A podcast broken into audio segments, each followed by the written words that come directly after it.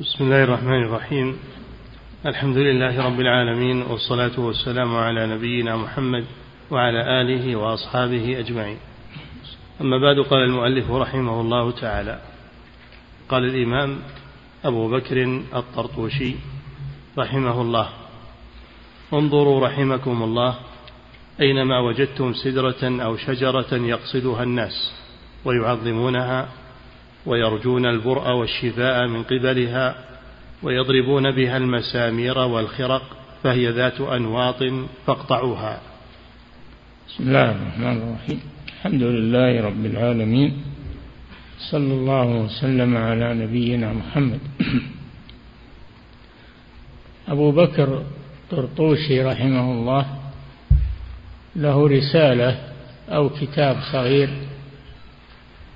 في إنكار التبرك بالأضرحة والأبنية والأشجار وغير ذلك.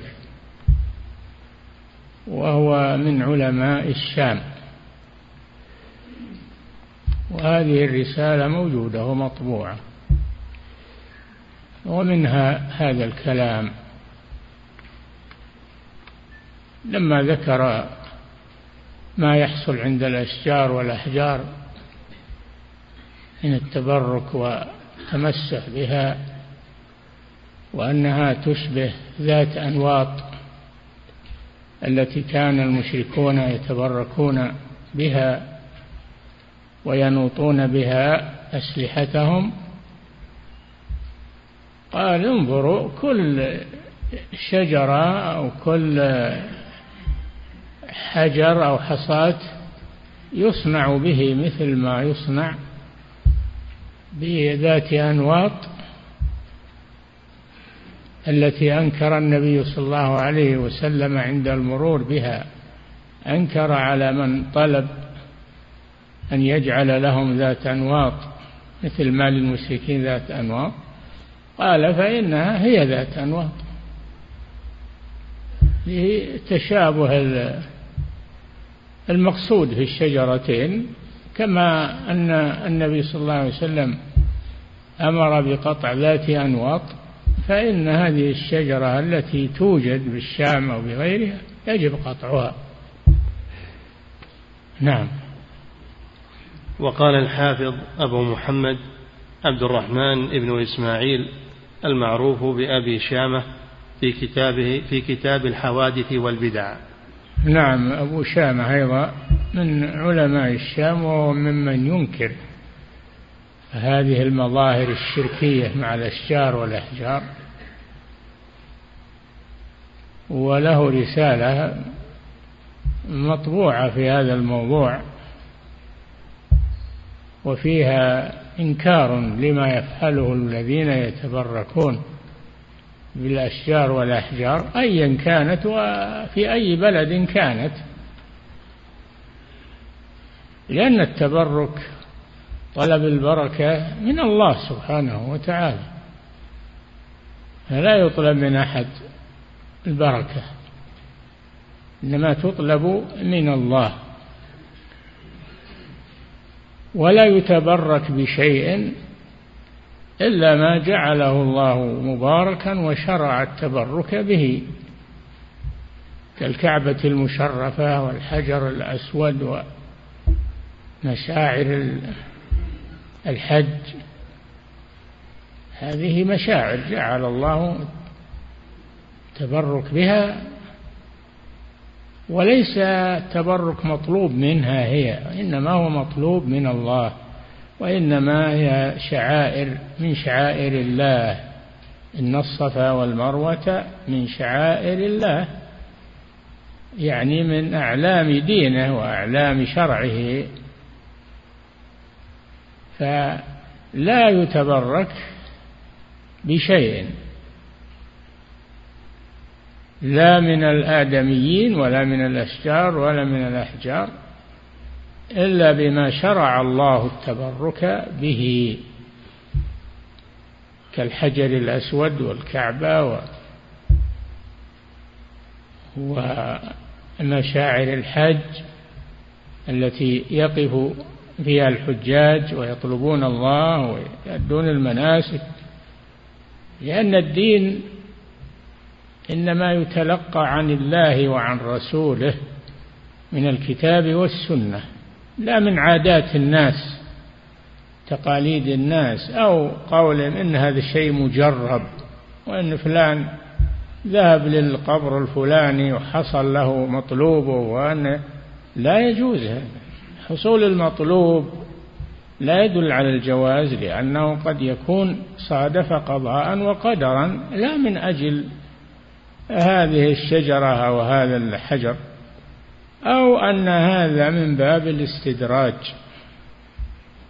للإنسان. الاستدراج له والعياذ بالله سنستدرجهم من حيث لا يعلمون. وأملي لهم إن كيدي متين. فالله قد يبتلي بعض الناس بالتعلق بغير الله فلا يغتر بهذا. الدين إنما هو توقيفي ولا يؤخذ من العادات والتقاليد أو يؤخذ من كون فلان فعل كذا وحصل له كذا. هذا من أفعال الجاهلية التي جاء النبي صلى الله عليه وسلم بانكارها ولا يتبرك بالأشخاص. ولو كانوا من الصالحين. إنما يتبرك بالرسول صلى الله عليه وسلم. من فصل من جسم من جسده الشريف كالشعر. والظفر والريق والملابس التي يلبسها هذا خاص بالرسول صلى الله عليه وسلم. لا يتبرك بأحد غيره أو بآثاره. وهذه الآثار النبوية انقطعت بموت النبي صلى الله عليه وسلم فلم يبق لها بقية فنيت ذهبت. لا يقال إن هذا شعر الرسول أو هذا أثر من أثر الرسول أو هذا ثوب الرسول أو بردة الرسول. هذا تلبيس على العوام وعلى الجهال. لم يبقى للرسول صلى الله عليه وسلم آثار بدنية ولا ثياب إنما فنيت ويبقى الله سبحانه وتعالى ذو الجلال والإكرام فالمسلم يعلق قلبه بالله ويتبع سنة الرسول صلى الله عليه وسلم. إذا كان يريد النجاة ولا يمشي مع عوايد الناس أو مع الإشاعات التي تروج حول الآثار لا يجوز هذا. نعم. وقال الحافظ أبو محمد عبد الرحمن بن إسماعيل المعروف بأبي شامة في كتاب الحوادث والبدع. نعم هي رسالة مطبوعة الحوادث والبدع. نعم. ومن هذا القسم أيضا ما قد عم به الابتلاء. يقول ابن أبو شامة نعم. ومن هذا القسم أيضا ما قد عم به الابتلاء من تزيين الشيطان للعامة تخليق الحيطان والعمد وسرج مواضع مواضع مخصوصة تخليق الحيطان. يعني بالطيب تخليقها يعني تلطيخها بالطيب والزعفران لأجل الناس يتبركون بها. نعم. ما قد عم به الابتلاء من تزيين الشيطان للعامة تخليق الحيطان والعمد وسرج مواضع مخصوصة من كل بلد. يحكي لهم حاك أنه رأى في منامه بها أحدا ممن شهر بالصلاح والولاية. فيفعلون ذلك. والأحلام الأحلام لا يبنى عليها حكم شرعي ولا تؤخذ منها عقيدة. الأحلام إذا كانت صادقة فهي من الله سبحانه وتعالى. ولكن لا يبنى عليها حكم شرعي. أو تقول رأيت عمر في محل كذا فيتبركون بهذا المكان أو رأى أبا بكر أو رأى أو رأى رسول الله في هذا المكان. ما ما يجوز هذا. ما يبنى على الأحكام على الأحلام والرؤى ما يبنى عليها أحكام شرعية. إنما الأحكام الشرعية تؤخذ من الكتاب والسنة فقط. نعم. يحكي لهم حاكم أنه رأى في منامه بها أحدا ممن شهر بالصلاح والولاية فيفعلون ذلك ويحافظون عليه مع تضييعهم فرائض الله وسننه. مع؟ مع تضييعهم فرائض الله وسننه. هذا من المعلوم أن من تمسك بالخرافات أضاع السنن. هذا شيء معلوم. الله جل وعلا ذكر عن اليهود أنهم لما تركوا كتاب الله التوراة ابتلوا بالسحر ابتلوا باتباع السحر. نبذوا كتاب الله وراء يعني التوراة وراء ظهورهم كأنهم لا يعلمون واتبعوا ما تتلو الشياطين على ملك سليمان. الشياطين التي كان سليمان استخدمها سخرها الله له كانت تتداول السحر بينها. فلما وجدوا هذا نسبوه إلى سليمان. هذا كذب فإن نبي الله لا يستعمل السحر. ولا سخرت له العفاريت والشياطين لأنه يسحر. إنما الله هو الذي سخرها. له كما سخر له الريح. كما سخر له الريح تحمله من مكان إلى مكان. هذه معجزات الأنبياء. هذه من معجزات الأنبياء عليهم الصلاة والسلام. ولهذا قال جل وعلا عن اليهود نبذوا كتاب الله وراء ظهورهم الذي هو التوراة. واتبعوا ما تتلو الشياطين على ملك سليمان أي على عهد ملك سليمان.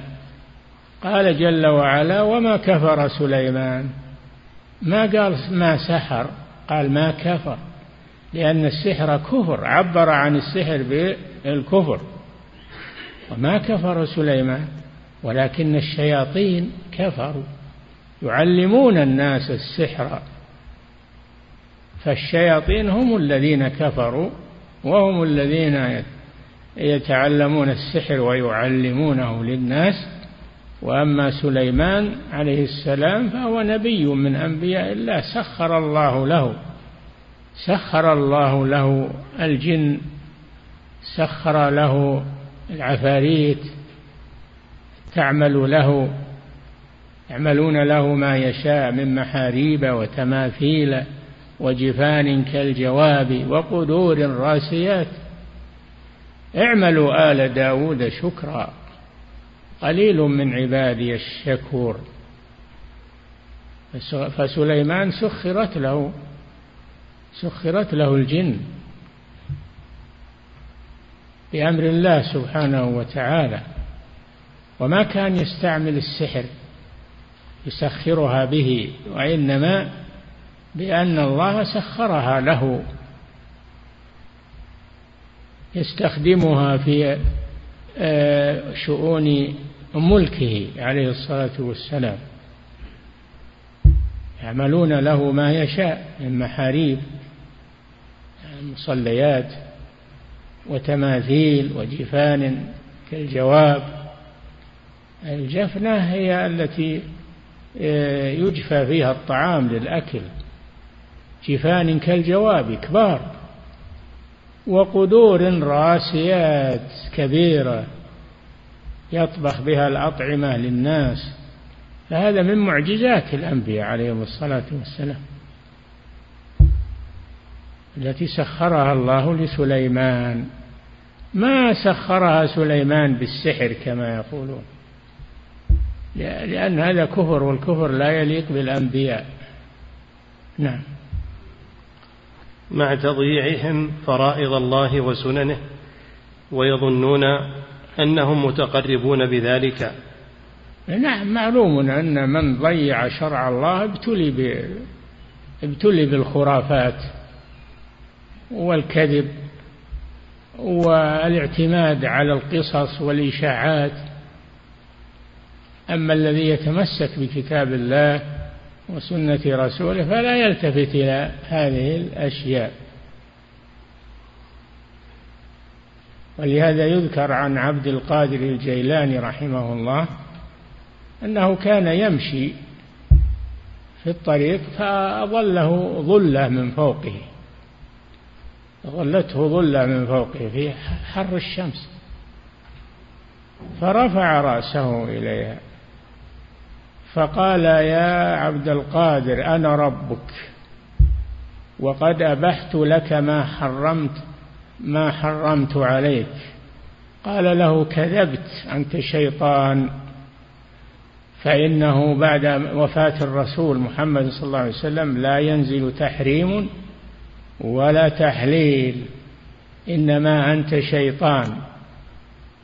فذهب وتمزق. في الجو وراح. لما قال له رحمه الله هذه المقالة شوف الإيمان والعلم ما يغر الإنسان الشائعات والأشياء ما تغره اللي عنده علم علم علم صحيح. نعم.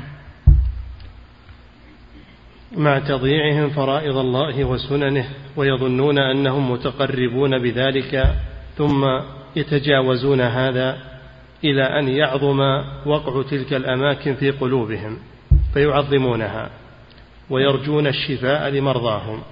الأماكن اللي يزعمون إن فيها بركة وأنها تزار وأنها يتمسح بها ويؤخذ من ترابها إلى غير ذلك. كل هذه خرافات.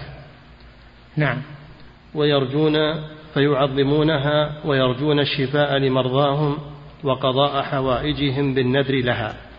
وهي طيب أين الله سبحانه؟ اللي يشفي وإذا مرضت فهو يشفين. كما قال إبراهيم عليه السلام فالذي يش... الذي يمرض ويشفي هو الله سبحانه وتعالى. لا هذه الخرافات الخزعبلات هي التي تمرض أو تشفي أو تتصرف في الكون أبدا. نعم. وقضاء حوائجهم بالنذر لها وهي من بين عيون وشجر وحائط وحجر. ينذرون لها والنذر عبادة. لا يجوز إلا لله سبحانه. لا يجوز أن ينذر لقبر أن ينذر لجني أن ينذر ما يجوز هذا. نذر لله سبحانه لأنه عبادة. والعبادة إنما تكون لله. الله جل وعلا أثنى على الأبرار. قال يوفون بالنذر. يوفون بالنذر. النبي صلى الله عليه وسلم قال من نذر أن يطيع الله فليطعه ومن نذر أن يعصي الله فلا يعصه والله جل وعلا يقول وما أنفقتم من نفقة أو نذرتم من نذر فإن الله يعلمه. قرنه مع النفقة والنفقة الصدقة عبادة فكذلك النذر عبادة. فلا يجوز أن ينذر لغير الله عز وجل. هذا شرك بالله عز وجل. النذور للقبور والنذور للشجر والحجر شرك شرك أكبر يخرج من الملة. نعم. وقضاء حوائجهم بالنذر لها وهي من بين عيون وشجر عيون يعني منابع مياه منابع مياه مخلوقة.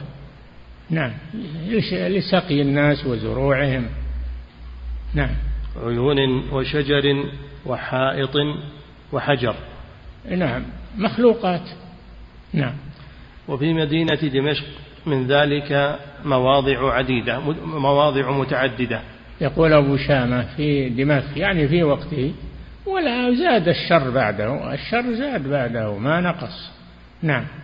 وفي مدينة دمشق من ذلك مواضع متعددة كعوينة الحمى خارج باب توماء والعمود المخلق داخل باب الصغير والشجرة الملعونة اليابسة خارج باب النصر.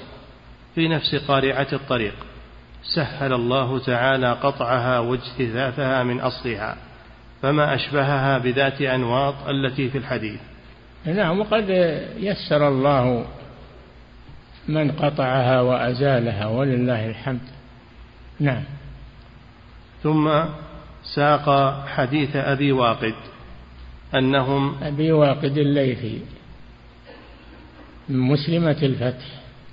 أسلم عام الفتح وخرج مع النبي صلى الله عليه وسلم إلى غزوة حنين هو وإخوانه ممن أسلموا عام الفتح ولم يتعلموا تعلم الذي يعرفون به العقيدة الصحيحة من غيرها لأنهم حديث عهد بالإسلام. خرجوا مع النبي صلى الله عليه وسلم إلى حنين في غزوة حنين.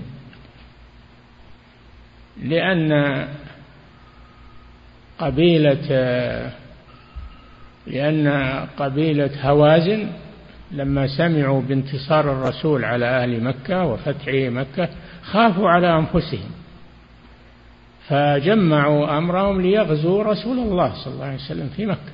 الرسول بادرهم خرج إليهم في غزوة حنين بعد فتح مكة بأيام. خرج إليهم ومعه مسلمة الفتح ومنهم أبو واقد الليثي. لما مروا بشجرة للمشركين ينوطون بها أسلحتهم ويتبركون بها قالوا يا رسول الله اجعل لنا ذات أنواط كما لهم ذات أنواط تقليد. ولأنهم يجهلون ما تعلموا الحداثة إسلامهم. فهذا فيه آفة الجهل. نعم. ثم ساق حديث أبي واقد أنهم قد مروا مع رسول الله صلى الله عليه وسلم بشجرة عظيمة خضراء يقال لها ذات أنواط وأنهم قالوا لرسول الله صلى الله عليه وسلم اجعل لنا ذات أنواط كما لهم ذات أنواط. فقال النبي صلى الله عليه وسلم الله أكبر. هذا كما قال قوم موسى. النبي صلى الله عليه وسلم إذا تعجب من شيء فإنه يكبر. الله أكبر. أو يسبح سبحان الله. إذا تعجب من شيء أو استنكر شيئا فإنه يبادر بالتسبيح أو التكبير. تعظيما لله سبحانه وتعالى. نعم. فقال النبي صلى الله عليه وسلم الله أكبر. هذا كما قال قوم موسى اجعل لنا إلها كما لهم آلهة.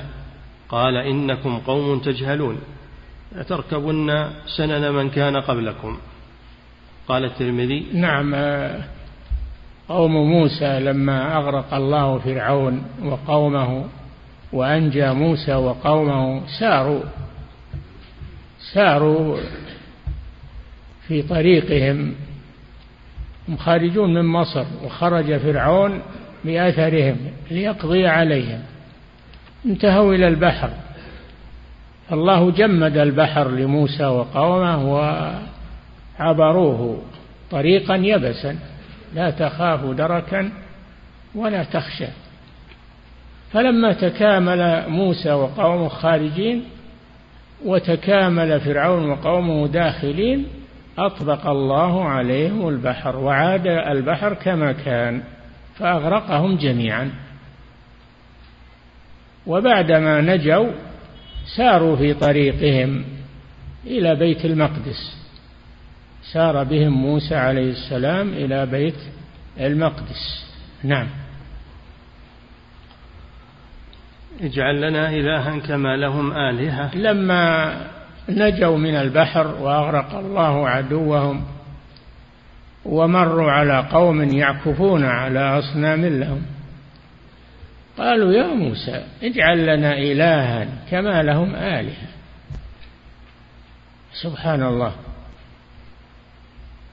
أين العبرة وأين الاتعاظ وأين؟ لكن الجهل يوقع صاحبه في مثل هذا والتقليد. تقليد الأعمى يوقع صاحبه في مثل هذا. والتشبه تشبه بمن يرى أنه خيرا منه أو أرفع منه يوقع مثل هذا. نعم. اجعل لنا إلها كما لهم آلهة. قال إنكم قوم تجهلون. نعم. لتركبن سنن من كان قبلكم. قال موسى عليه السلام إنكم قوم تجهلون يعني اللي حملكم على هذا الجهل ففي هذا آفة الجهل وشرف العلم. إنكم قوم تجهلون إن هؤلاء متبر ما هم فيه يعني باطل. إن هؤلاء متبر في ما هم فيه وباطل ما كانوا يعملون. قال أغير الله يبغيكم إلها وهو فضلكم على العالمين. وإذ أنجيناكم من آل فرعون يسومونكم سوء العذاب إلى آخر الآيات. هذا ما حصل من بني إسرائيل مع موسى. طلبوا منه أن يجعل لهم إلها يعبدونه كما للمشركين الذين مروا بهم آلهة. أنكر عليهم موسى عليه الصلاة والسلام غاية الإنكار. الذي حصل من هؤلاء الصحابة الذين أسلموا قريبا ولم يتعلموا مثل ما حصل لبني إسرائيل. قال قلتم والذي نفسي بيده كما قالت بنو إسرائيل لموسى اجعل لنا إلها كما لهم آلهة. فالذي يتبرك بالشجر هذا إله اتخذه إلها. اتخذه إلها لأنه صرف له شيء. من أنواع العبادة وهو التبرك. نعم. لتركبن سنن من كان قبلكم؟ قال الترمذي هذا حديث حسن صحيح. حسن صحيح. إذا قال الترمذي حسن صحيح. معلوم أن الصحيح أعلى من الحسن. فكيف جمع بينهما؟ قالوا لأنه بلغه من طريقين. من طريق صحيح ومن طريق حسن. فقال حسن يعني من طريق صحيح من طريق آخر. نعم. ثم ذكر ما صنعه بعض أهل العلم ببلاد أفريقيا أنه كان إلى جانبه عين تسمى عين العافية. كان نعم. العامة قد افتتنوا بها. يأتونها من الآفاق.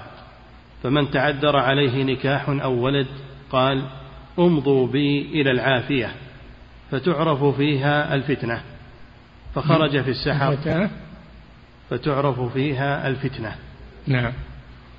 فخرج في السحر فهدمها وأذن للصبح عليها ثم قال اللهم إني هدمتها لك فلا ترفع لها رأسا. قال فما رفع لها رأس إلى الآن. أعيد القصة. ثم ذكر ما صنعه بعض أهل العلم ببلاد أفريقيا أنه كان إلى جانبه. عين تسمى عين العافية. كان العامة قد افتتنوا بها يأتونها من الآفاق.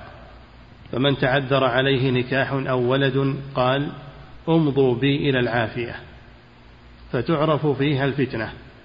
تعرف فيها؟ الفتنة. تعرض فيها الفتنة. شوف يعرضون عن الله. ولا يسألونه ولا يدعونه يروحون العين العافية. نسأل الله العافية. يعرضون عن الله القريب المجيب ويذهبون إلى مخلوقات ضعيفة. نعم. فخرج في السحر فهدمها. هدم هذه العين. يعني بعض أهل العلم من أتباع الرسول صلى الله عليه وسلم. نعم. وأذن للصبح عليها ثم قال اللهم إني هدمتها لك فلا ترفع لها رأسا. قال فما رفع لها رأس إلى الآن. والحمد لله. نعم. وقد كان بدمشق كثير من هذه الأنصاب فيسر الله. لا يزال الكلام لأبي شامة. نعم. وقد كان بدمشق كثير من هذه الأنصاب فيسر الله سبحانه كسرها على يد شيخ الإسلام وحزب الله الموحدين كالعامود المخلق والنصب الذي كان بمسجد النارنج عند المصلى يعبده الجهال والنصب الذي كان تحت الطاحون الذي عند مقابر النصارى ينتابه الناس للتبرك به وكان صورة صنم في نهر القلوط ينذرون له ويتبركون به. وقطع الله سبحانه النصب الذي كان عند الرحبة يسرج عنده ويتبرك به المشركون. وكان عمودا طويلا على رأسه حجر كالكرة. وعند مسجد درب الحجر نصب قد بني عليه مسجد صغير يعبده المشركون يسر الله كسره. نعم. فما أسرع شيخ الإسلام ابن تيمية رحمه الله له جهود عظيمة في نشر العلم والعقيدة الصحيحة والنهي عن البدع والخرافات والمحدثات وله مقام في الجهاد في سبيل الله وحمل السيف مع التتار. وله جهود عظيمة جعل الله آثارها باقية في سوريا وفي الشام وانتشرت ووصلت إلى بلاد نجد والحمد لله ووصلت إلى الهند وإلى الحمد لله هذا وإلى أفريقيا وإلى نعم. فما أسرع أهل الإشراك إلى اتخاذ الأوثان من دون الله ولو نعم. كانت ما كانت. نعم. ويقولون إن هذا الحجر وهذه الشجرة وهذه العين تقبل النذر أي تقبل العبادة من دون الله تعالى. فإن النذر عبادة وقربة يتقرب بها الناذر إلى المنذور له ويتمسحون بذلك النصب ويستلمونه. لو, لو نذروا لله ودعوا الله لحصل لهم ما أرادوا ولا حصل لهم الأجر من الله والثواب من الله والنصر من الله. لكن صرفهم الشيطان إلى التعلق بالمخلوقات والأشجار والأحجار. نعم. ولقد أنكر السلف التمسح بحجر المقام الذي أمر الله أن يتخذ منه مصلى. حجر المقام الذي قام عليه إبراهيم عليه الصلاة والسلام والذي فيه أثر قدميه باقية إلى الآن ما يتمسح به. وإن كان فيه آثار إبراهيم عليه السلام والله جل وعلا قال واتخذوا من مقام إبراهيم مصلى. يعني صلوا عنده لله ما هو للمقام. صلوا لله عند مقام إبراهيم. نعم. ولقد أنكر السلف التمسح بحجر المقام الذي أمر الله أن يتخذ منه مصلى كما ذكر الأزرقي في كتاب مكة عن قتادة. الأزرقي الأزرقي هذا من مؤرخي مكة. نعم.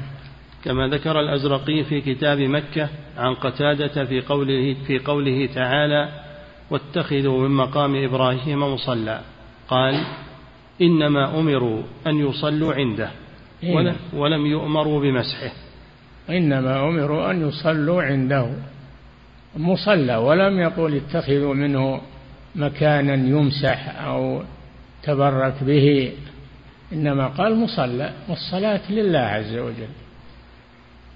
إنما هذا مكان للعبادة مكان للعبادة. والمعبود هو الله جل وعلا. نعم.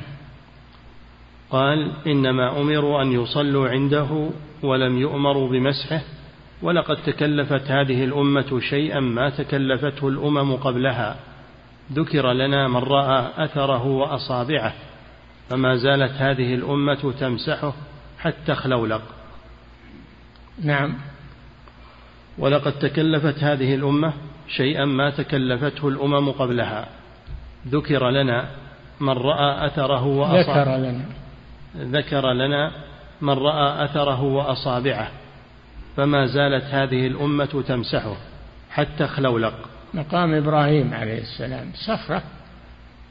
ترونها الآن من وراء الزجاج صخرة فيها آثار قدمي إبراهيم لما كان يبني الكعبة ويرتفع به هذا الحجر وينزل حتى يبني الكعبة. الله جل وعلا أمر أن يتخذ هذا المكان مصلى لله يصلى عنده لله عز وجل. ميقات من مواقيت العبادة لله عز وجل. ولا تزال آثار قدميه وأصابعه عليه الصلاة والسلام واضحة في هذا الحجر. نعم. وأعظم الفتنة بهذه الأنصاب فتنة أنصاب القبور. وهي أصل فتنة عبادة الأصنام كما قاله السلف من الصحابة والتابعين وقد تقدم. أعظم فتنة وقعت في الإسلام فتنة القبور والعياذ بالله التبرك بها والنذر لها والزيارة الشركية لها حتى الحج يحجون لها وينذرون لها. نعم. ومن أعظم كيد الشيطان أنه ينصب لأهل الشرك قبر معظم يعظمه الناس ثم يجعله وثنا يعبد من دون الله ثم يوحي إلى أوليائه. أن من نهى عن عبادته واتخاذه عيدا وجعله وثنا فقد تنقصه وهضمه حقه. فيسعى الجاهلون المشركون في قتله وعقوبته ويكفرونه. نعم آه، الأولياء والصالحون لهم حق أننا نقتدي بهم نقتدي بهم في الطاعة والعبادة ونترحم عليهم وندعو لهم. ربنا اغفر لنا ولإخواننا الذين سبقونا بالإيمان. هذا ما أمره أمرنا الله به. ولم يأمرنا أن نتبرك بآثارهم وقبورهم. ما أمرنا بذلك. نعم نزورها للسلام عليهم والدعاء لهم. الزيارة الشرعية الزيارة الشركية والبدعية. نزورها للسلام عليهم والدعاء لهم. والاعتبار والاتعاظ بالموت. هذا ما شرعت زيارة القبور من أجله. أن فيها نفعا للزائر بحيث إنه إنه يدعو ربه ويسلم على الأموات ويحصل له الأجر ونفع للمزور وهو الميت الذي هو بحاجة إلى الدعاء أن يدعى له وأن يستغفر له. فزيارة القبور الشرعية فيها مصلحة للأحياء وللأموات إذا كانت زيارة شرعية. أما إذا كانت زيارة شركية فيها تبرك فيها دعاء لغير الله فهذه فيها مضرة على الأحياء والأموات. نعم. ومن أعظم كيد الشيطان أنه ينصب لأهل الشرك قبر معظم يعظمه الناس. يقول شيخ الإسلام ابن تيمية ومن أعظم ومن أعظم كيد الشيطان أنه ينصب لأهل الشرك قبر معظم يعظمه الناس. ثم يجعله وثنا يعبد من دون الله. ثم يوحي إلى أوليائه أن من نهى عن عبادته واتخاذه عيدا وجعله وثنا فقد تنقصه. أي نعم يقولون هذا متشدد هذا متشدد هذا يجحد حق الصالحين ولا يعظم الصالحين ويهين الصالحين. هذا من الكذب. ليس من تك من إكرام الصالحين جعل قبورهم أوثانا. تعبد من دون الله أو تدعى من دون الله ليس هذا من حقه هذا حق الله سبحانه وتعالى. إنما حق الصالحين أننا ندعو لهم ونترحم عليهم ونقتدي بهم هذا حقهم علينا. نعم. ثم يوحي إلى أوليائه أن من نهى عن عبادته واتخاذه عيدا وجعله وثنا فقد تنقصه وهضمه حقه. ليس هذا حقا له. ليس من حقه أنه يعبد وأنه يدعى وأنه ينذر له. هذا حق لله سبحانه وتعالى. فكيف تجعل حق الخالق للمخلوق؟ نعم. فيسعى الجاهلون المشركون في قتله وعقوبته ويكفرونه. إما أن يقتلوه من يدعوهم إلى الله ويبين لهم إما أن يقتلوه وإما أن إذا عجزوا عن قتله أن يكونون ضده ويبثون الشائعات للتنفير منه ومن دعوته هذا شيء معلوم. ولكن هذا لا يضر الحق أبدا ولا يضر الصالحين المخلصين لله عز وجل. بل هذا مما يرفعهم الله به. نعم. فيسعى الجاهلون المشركون في قتله وعقوبته ويكفرونه وذنبه عند أهل الإشراك أمره بما أمر الله به ورسوله. إن هذا ذنبه عندهم أنه يأمر بما أمر الله به ورسوله من إخلاص العبادة لله وترك عبادة ما سواه. نعم. وذنبه عند أهل الإشراك أمره بما أمر الله به ورسوله ونهيه عما نهى الله عنه ورسوله من جعله وثنا وعيدا وإيقاد السرج عليه وبناء المساجد والقباب عليه وتجصيصه وإشادته وتقبيله واستلامه ودعائه أو الدعاء به أو السفر إليه. دعاء به يعني التوسل إلى الله به. نعم. أو السفر إليه أو الاستغاثة به من دون الله. مما قد علم بالاضطرار من دين الإسلام أنه مضاد لما بعث الله به رسوله من تجريد التوحيد لله وأن لا يعبد إلا الله. نعم. فإذا نهى الموحد عن ذلك غضب المشركون واشمأزت قلوبهم وقالوا قد تنقص أهل الرتب العالية وزعم أنه لا حرمة لهم ولا قدر وسرى ذلك في نفوس الجهال والطغام. وكثير ممن ينسب إلى العلم والدين حتى عادوا أهل التوحيد ورموهم بالعظائم ونفروا الناس عنهم ووالوا أهل الشرك وعظموهم وزعموا أنهم هم أولياء الله وأنصار دينه ورسوله. ويأبى الله ذلك فما كانوا أولياءه إن أولياؤه إلا المتقون المتبعون له الموافقون له العارفون بما جاء به الداعون إليه لا المتشبعون بما لم يعطوا لابسوا ثياب الزور الذين يصدون الناس عن سنة نبيهم ويبغونه ويبغونهم عوجا وهم يحسبون أنهم يحسنون صنعا. الذي يدعو إلى الله على بصيرة وعلى علم يصبر على ما يصيبه. يا بني أقم الصلاة وأمر بالمعروف وانهى عن المنكر واصبر على ما أصابك. تواصوا بالحق وتواصوا بالصبر. الذي يدعو إلى الله يحتاج إلى صبر لأنه سيلقى من المخالفين عنة وتعبا وسيقومون في وجهه ويحذرون منه ولكن يصبر على هذا. نعم. وهذا شيء واقع الآن واقع. نعم. فصل. ولا تحسب ولا تحسب أيها المنعم عليه باتباع صراط الله المستقيم صراط أهل نعمته ورحمته وكرامته.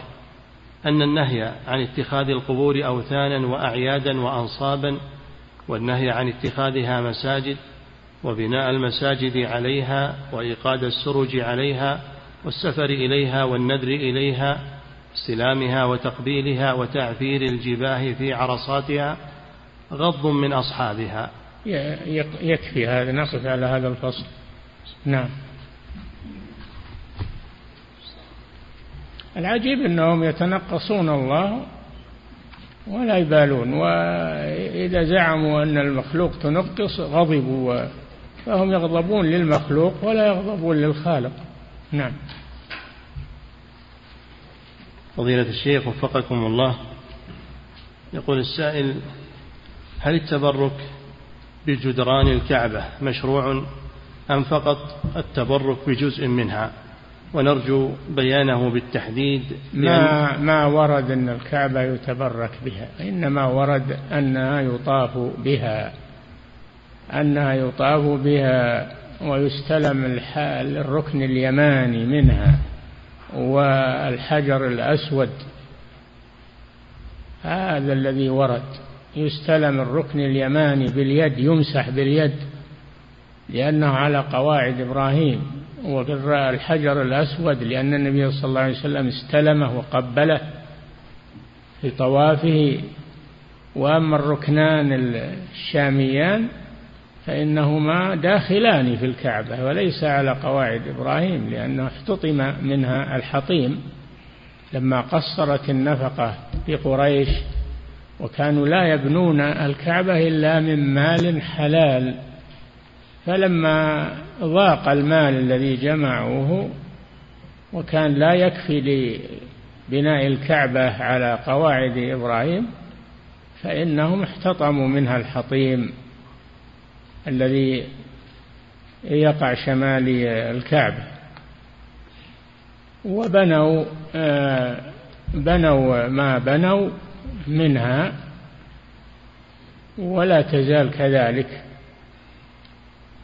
لما كان النبي صلى الله عليه وسلم في عهده يقول لعائشة لولا أن قومك حديث عهد بالإسلام أو أو حديث عهد بالشرك لهدمت الكعبة وبنيتها على قواعد إبراهيم فهو ترك هذا خوفا من الفتنة خوفا من الفتنة أن يقولوا إن محمدا هدم الكعبة وغير و... فهو ترك هذا. هذا فيه ترك الم... ترك الشيء إذا كان يترتب عليه محذور أكبر درءا للفتنة. فلما جاء عهد ابن الزبير رحمه الله ورضي عنه وكان ابن الزبير استولى على مكة وعلى العراق فهدم الكعبة وأعادها على قواعد إبراهيم وجعل لها بابين باب من الشرق وباب من الغرب. فلما جاء عهد بني أمية على يد الحجاج بن يوسف وقتلوا ابن الزبير شهيدا رضي الله تعالى عنه وعن أبيه قتلوه هدم الكعبة الحجاج هدمها وأعادها على بناء قريش وأخرج منها الحطيم اللي قال حجر إسماعيل وأعادها على ما كان في عهد الجاهلية. كله مراغمة لابن الزبير. فلما جاء المنصور العباسي أبو جعفر المنصور أراد أن يعيد الكعبة على قواعد إبراهيم. فاستفتى مالكا رحمه الله الإمام مالك قال لا لا تكون الكعبة العوبة بأيدي الملوك. فبقيت على ما هي عليه. خوفا من الفتنة. وكان صلى الله عليه وسلم يقول لعائشة لولا أن قومك حديث عهد بكفر لهدمت الكعبة ولا أعدتها على قواعد إبراهيم عليه الصلاة والسلام لكنه تركها خوفا من الفتنة. فبقيت والحمد لله والخير في الموجود وإذا خشي فتنة على شيء ولو كان هذا الشيء من الخير فإنه يترك درءا للفتنة. نعم. فضيلة الشيخ وفقكم الله يقول السائل هل تقبيل الحجر الأسود ومسحه. هل يعد من باب التبرك المشروع؟ من باب الاقتداء بالرسول صلى الله عليه وسلم ما هو تبرك وإنما هو من باب الاقتداء بالرسول صلى الله عليه وسلم. استلمه بيده الشريفة وقبله نعم. فضيلة الشيخ وفقكم الله. يقول السائل هل صحيح أن الحجر الأسود هو حجر نزل من الجنة وكان لونه في الأول أبيض. الله أعلم. هذا يقال؟ الله أعلم. يقول نزل أبيض وسودته خطايا بني آدم. الله أعلم. هذا كلام لا أصل له. نعم. فضيلة الشيخ وفقكم الله يقول السائل ما حكم وضع تماثيل على هيئة العظماء والعلماء؟ وهل يجوز تعليق صورهم لبيان عظمتهم وتذكر محاسنهم. هذا ما حصل من قوم نوح وتعلمون ما ترتب عليه بعد ذلك من حدوث الشرك بسببها صور الصالحين ونصبها وتعليقها. حدث الشرك في في, في الأمة على عهد نوح عليه السلام بسبب صور الصالحين. وتعظيم صور الصالحين فلا يجوز هذا العمل. نحن نقتدي بالصالحين ونحبهم وندعو لهم. أما أننا نجعل لهم صورا فهذا لا يجوز. ما يجوز تصوير الآدميين لا الأحياء ولا الأموات. وتصوير الصلحاء والعظماء فيه شر فيه فتنة. نعم. فضيلة الشيخ وفقكم الله يقول السائل تقوم بعض محلات الحلويات بصنع حلويات وكيكات يقول على صور تماثيل لأطفال أو لأشخاص ثم يشتريها الناس ومصيرها إلى الأكل وعدم البقاء هل يجوز هذا الأمر؟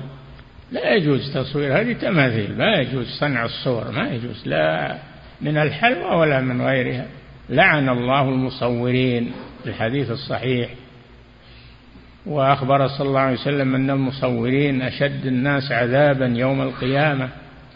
فلا يجوز التصوير. لا للكبار ولا للصغار ولا بالحلوى ولا بغيرها. نعم.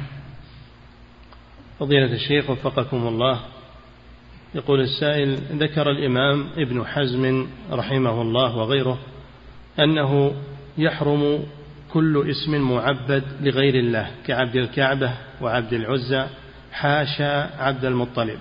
يقول لماذا تم استثناء هذا الاسم بعينه؟ لأن الرسول صلى الله عليه وسلم قال أنا ابن عبد المطلب. أنا النبي لا كذب. أنا ابن عبد المطلب. هذا يستثنى. نعم. فضيلة الشيخ وفقكم الله يقول السائل هل هذه العبارة صحيحة؟ إذا زارنا ضيف فاضل فنقول زارتنا البركة. لا ما بركة من الله عز وجل ما البركة من الله ما هي من الزائر ولا من؟ نعم هذه مبالغة هذه مبالغة.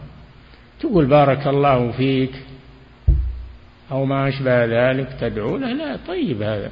أما زارتنا البركة هذا البركة من الله عز وجل. نعم. فضيلة الشيخ وفقكم الله يقول السائل هل يجوز للإنسان أن يتمسح بالعمد وال يقول بالعمد التي في المسجد النبوي ويطلب البركة من الله؟ لا شيء لم يفعله الرسول صلى الله عليه وسلم. ما يجوز التمسح بأعمدة المسجد النبوي ولا بالحجرة النبوية. ما يجوز التمسح إنما يسلم على الرسول صلى الله عليه وسلم فقط وأما التمسح فلا يجوز بشيء لا في مسجد الرسول ولا في مسجد قبة ولا ما يتمسح بشيء. نعم. فضيلة الشيخ وفقكم الله يقول السائل بعض الناس يستدل بقصة سليمان عليه الصلاة والسلام يستدلون بها على جواز الاستعانة بالجن. فكيف الجواب عن ذلك؟ إذا صرت مثل سليمان هذه معجزة خاصة بسليمان. الله هو الذي سخر له الجن. معجزة له عليه الصلاة والسلام خاصة به. نعم. فضيلة الشيخ وفقكم الله يقول السائل بعض الرقاة إذا قرأوا على المرضى فإنهم يخاطبون الجن الذين فيهم ويقولون له أخرج ويتكلمون معه فما حكم ذلك؟ يعني اجتهاد منهم إن أطاعهم الجن وخرج الحمد لله. ولا هذا كلام ما ما فيه فائدة. يقرأ من كتاب الله وينفث على المريض ويدعو له. أما أنه يخاطب الجن أو يضرب المريض ويقول أن الضرب يقع على الجن أو ما, ما يجوز هذا. نعم. مبالغات. نعم.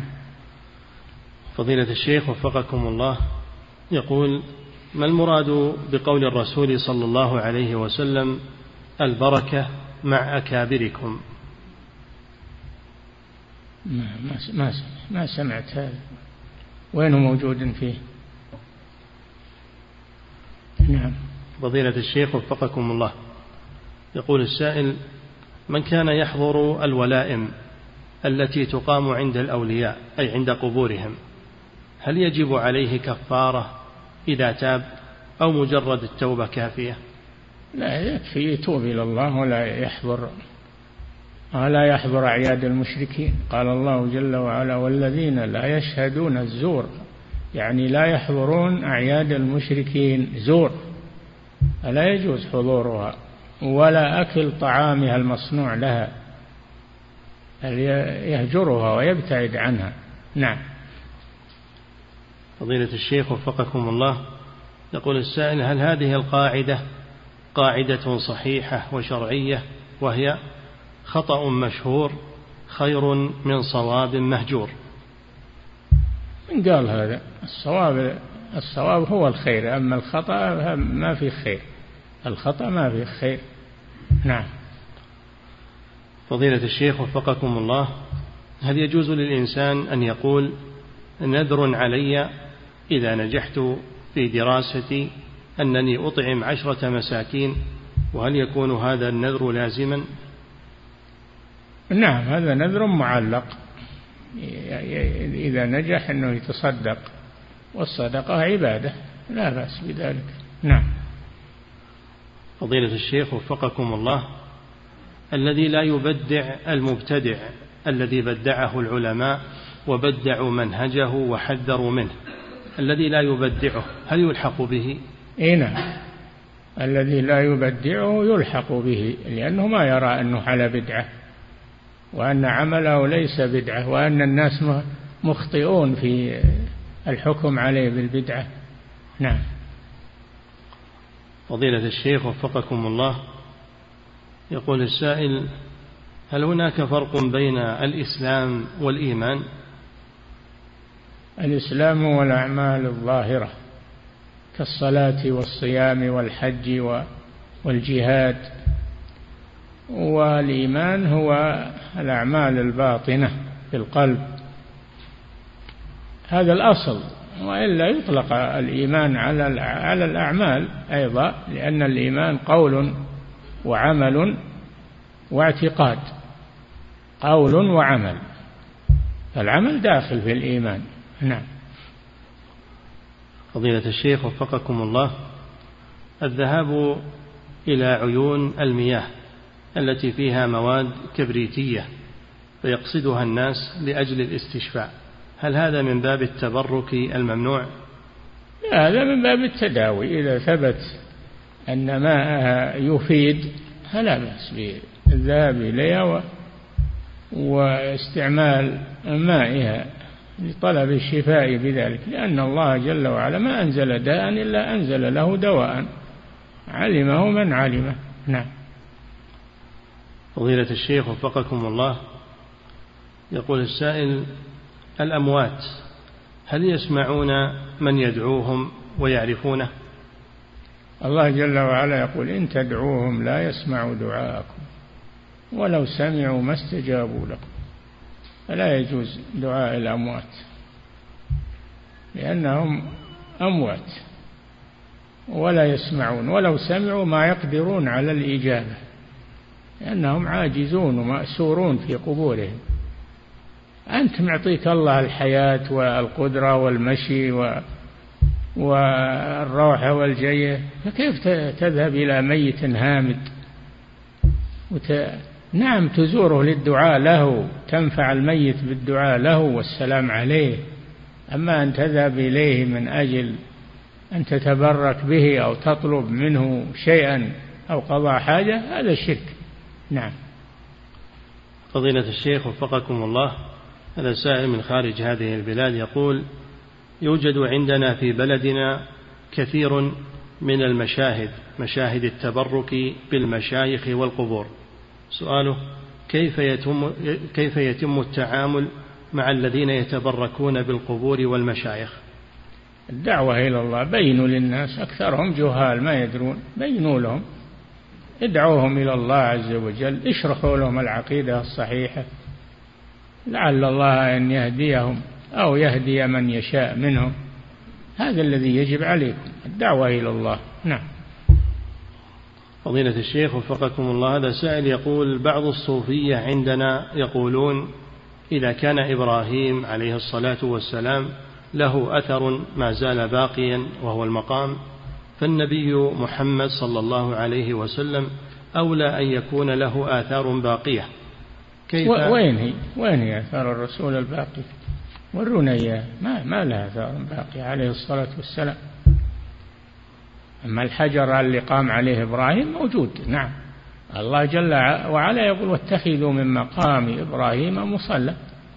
مقامه أي الذي كان يقوم عليه حال بناء الكعبة. هذا موجود. لكن آثار للرسول ما هي موجودة. نعم. فضيلة الشيخ لكن تكفينا سنة الرسول صلى الله عليه وسلم دعوة الرسول يكفينا الكتاب والسنة هذا الذي يكفينا. نعم. قال صلى الله عليه وسلم إني تارك فيكم ما إن تمسكتم به لن تضلوا بعدي كتاب الله وسنتي. نعم. هذا الذي تركه لنا رسول الله صلى الله عليه وسلم. نعم. فضيلة الشيخ وفقكم الله يقول عند الذهاب لزيارة قبر الرسول صلى الله عليه وسلم هل يقال دعاء دخول وزيارة المقابر أو يكتفى بالسلام عليه عليه الصلاة والسلام؟ إذا دخلت المسجد تقدم رجلك اليمنى وتقول بسم الله أعوذ بالله العظيم وبوجهه الكريم وسلطانه القديم من الشيطان الرجيم اللهم اغفر لي ذنوبي افتح لي أبواب رحمتك. إذا دخلت مع باب المسجد النبوي أي باب من الأبواب. ثم تصلي ركعتين. إلا إن كان وقت صلاة الجماعة تصلي مع الجماعة. فإذا صليت مع الجماعة أو صليت ركعتين تذهب إلى قبر الرسول صلى الله عليه وسلم وتسلم عليه وعلى صاحبيه ثم تنصرف. وإذا أردت أن تدعو تدعو مستقبل القبلة. ولا تستقبل القبر تدعو مستقبل الكعبة. تدعو في المسجد ما هو عند القبر تدعو في المسجد المسجد النبوي. نعم.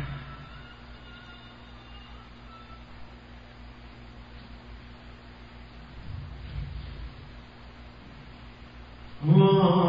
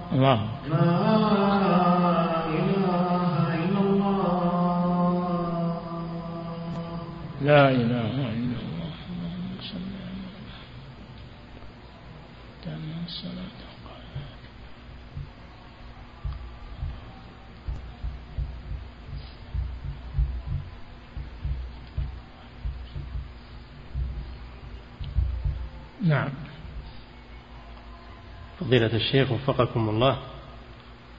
يقول السائل بعض الناس يقول إن الإنسان قد يكون مباركا وفيه بركة أخذا من قول أسيد بن حضير في حديث التيمم ما هي بأول بركتكم يا آل أبي بكر؟ يا آل أبي بكر.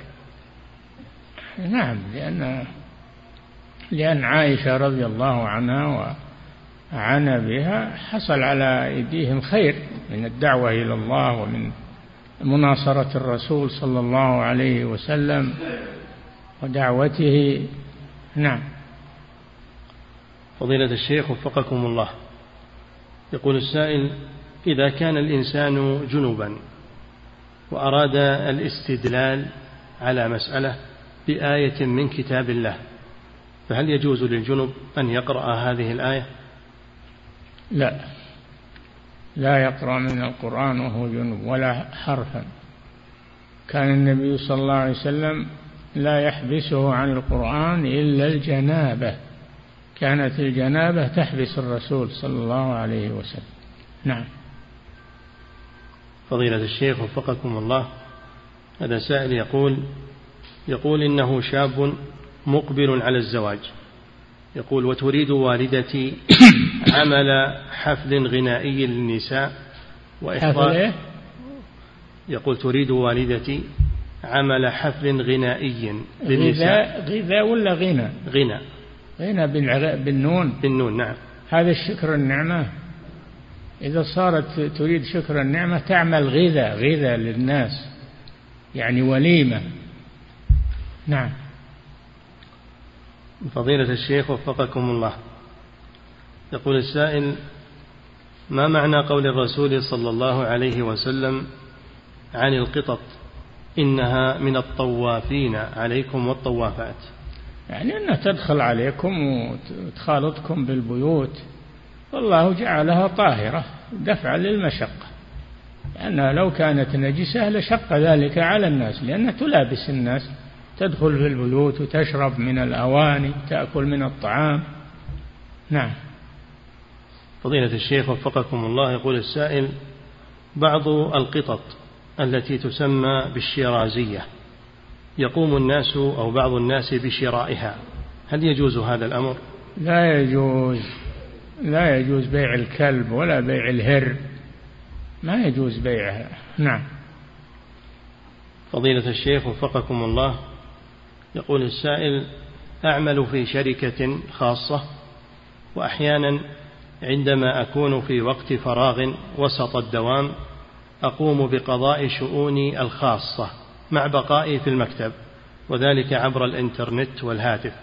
هل يجوز لي هذا؟ اللي يشغلك عن أداء العمل ما يجوز. اللي يشغلك عن أداء عملك لا يجوز لا في المكتب ولا في غيره. نعم. فضيلة الشيخ وفقكم الله يقول السائل هل يجوز للداعية أن يقدم برنامجا دعويا في إحدى القنوات التي تختص ببرامج له ككرة القدم مثلا؟ لا سيما أن هذه القناة يخرج بها بعض دعاة الصوفية يقدمون فيها ما يؤيد بدعهم فيريد أن يرد عليهم هناك. أخشى أن يكون هذا ترويجا لها.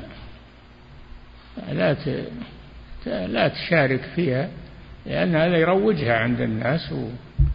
ويحصل لها يعني مدح ابتعد عنها. تلقى غيرها مجالات غيرها والحمد لله. نعم. فضيلة الشيخ وفقكم الله. يقول السائل أثناء السجود في الصلاة يقوم بعض الناس بضم يده وضم أصابعه ولا يبسطها. هل يجزئه هذا السجود؟ يجزئه هذا السجود لكنه خلاف السنة والكمال أنه يبسط يده على الأرض أو على المصلى يبسطها كلها ولا يقرض منها شيئا. نعم. فضيلة الشيخ وفقكم الله يقول السائل هل هناك حديث صحيح ورد فيه أنه لا غيبة لفاسق؟ هذا كلام الناس. لا يجوز الغيبة. الفاسق ما دام مسلم لا يجوز اغتيابه. الفاسق مسلم. والمسلم لا يجوز اغتيابه. نعم. فضيلة الشيخ وفقكم الله يقول جاء في حديث أنه في آخر الزمان يظهر القلم أو يكثر القلم. يفشو القلم. يقول ما المراد بذلك؟ يفشو القلم ها؟ نعم. إيه المراد بذلك أن ينتشر التعليم كما تعلمون الآن. ينتشر التعليم وصار يتعلم الآن يقرأ أو يكتب البزر والمرأة والكبير والصغير بدل من أول أنه ما يكون في البلد إلا واحد أو اثنين يقرأون للناس خطاباتهم انتشر التعليم. هذه من علامات الساعة. ما أخبر به الرسول صلى الله عليه وسلم. نعم. فضيلة الشيخ وفقكم الله يقول السائل هل يجوز قراءة القرآن بدون وضوء وذلك عن ظهر قلب؟ إيه لا لا بأس. قراءة القرآن عن ظهر قلب من غير وضوء. أما الجنابة لا. أما إذا كان حدث أصغر لا بأس.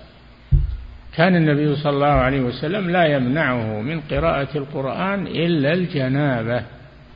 نعم. فضيلة الشيخ وفقكم الله. ولكن ما تمس المصحف مباشرة. نعم. فضيلة الشيخ وفقكم الله يقول من نسي صلاة العشاء ولم يتذكرها إلا بعد الفجر فمتى يصليها؟ صليها إذا تذكرها. من نسي صلاة أو نام عنها فليصلها إذا ذكرها. لا كفارة لها إلا ذلك يقول الرسول صلى الله عليه وسلم. نعم. فضيلة الشيخ وفقكم الله يقول السائل هل يجوز الانتفاع بمال شخص يعمل محاسبا في مكان تباع فيه الخمور وتباع فيه المواد الغذائية أيضا وذلك من أجل إنشاء مشروع خيري أو عمل عمرة لوالديه كيف؟ هل يجوز الانتفاع بمال شخص يعمل محاسبا في مكان تباع فيه الخمور وتباع فيه المواد الغذائية أيضا من أجل إنشاء مشروع خيري أو عمل عمرة لوالديه اللي يخدم اللي يخدم الربا ويخدم بيع الخمر ما يجوز ما يجوز مكسبه وراتبه لأنه في مقابل عمل حرام الراتب حرام. نعم. فضيلة الشيخ وفقكم الله يقول السائل سبق المأموم لإمامه. إذا كانت هذه المسابقة يسيرة جدا هل تبطل الصلاة؟ إذا تعمدها تبطل الصلاة وإذا لم يتعمدها فإنه يرجع. إذا سابق إمامه وهو ما درى يرجع إذا درى يرجع ويصير بعد إمامه ولا ولا يضره إن شاء الله. نعم. فضيلة الشيخ وفقكم الله يقول السائل رجل خسر في الأسهم مبلغا كبيرا فقال علي الطلاق ألا أدخل إلى هذه الأسهم مرة ثانية وهو الآن يود الدخول إليها مرة أخرى. سؤاله هل كلمة علي الطلاق تعد من باب الحلف أو النذر أو ماذا؟ يجي للإفتاء إن شاء الله بكرة ويكتب سؤاله ويسجل ويوقع عليه ويعطى الجواب إن شاء الله. نعم لأن الطلاق ما هو على طول تفتيبه كل مكان وكل لا. يحتاج إلى تحفظ وإلى ضبط وإلى. نعم يجي للإفتاء. الإفتاء مفتوح إن شاء الله. نعم. فضيلة الشيخ وفقكم الله. إذا كان الوالد لا ينفق على ولده ومقصر في ذلك هل يجوز للولد أن يأخذ من مال والده بدون علمه إذا كان الولد ليس له مال ينفق على نفسه فإنه يأخذ من مال والده قدر ما يحتاج إليه إذا كان والده يمنع الإنفاق عليه. نعم. فضيلة الشيخ وفقكم الله يقول السائل المسافر إذا نوى إقامة أكثر من أربعة أيام فهل يترك القصر مباشرة من حين وصوله أم بعد الأربعة أيام؟ لا إذا كان ينوي الإقامة مدة تزيد على أربعة أيام من حين يصل ينتهي السفر فلا يقصر ولا يجمع ولا يفطر في رمضان. نعم. انتهى. الله تعالى أعلم وصلى الله وسلم على نبينا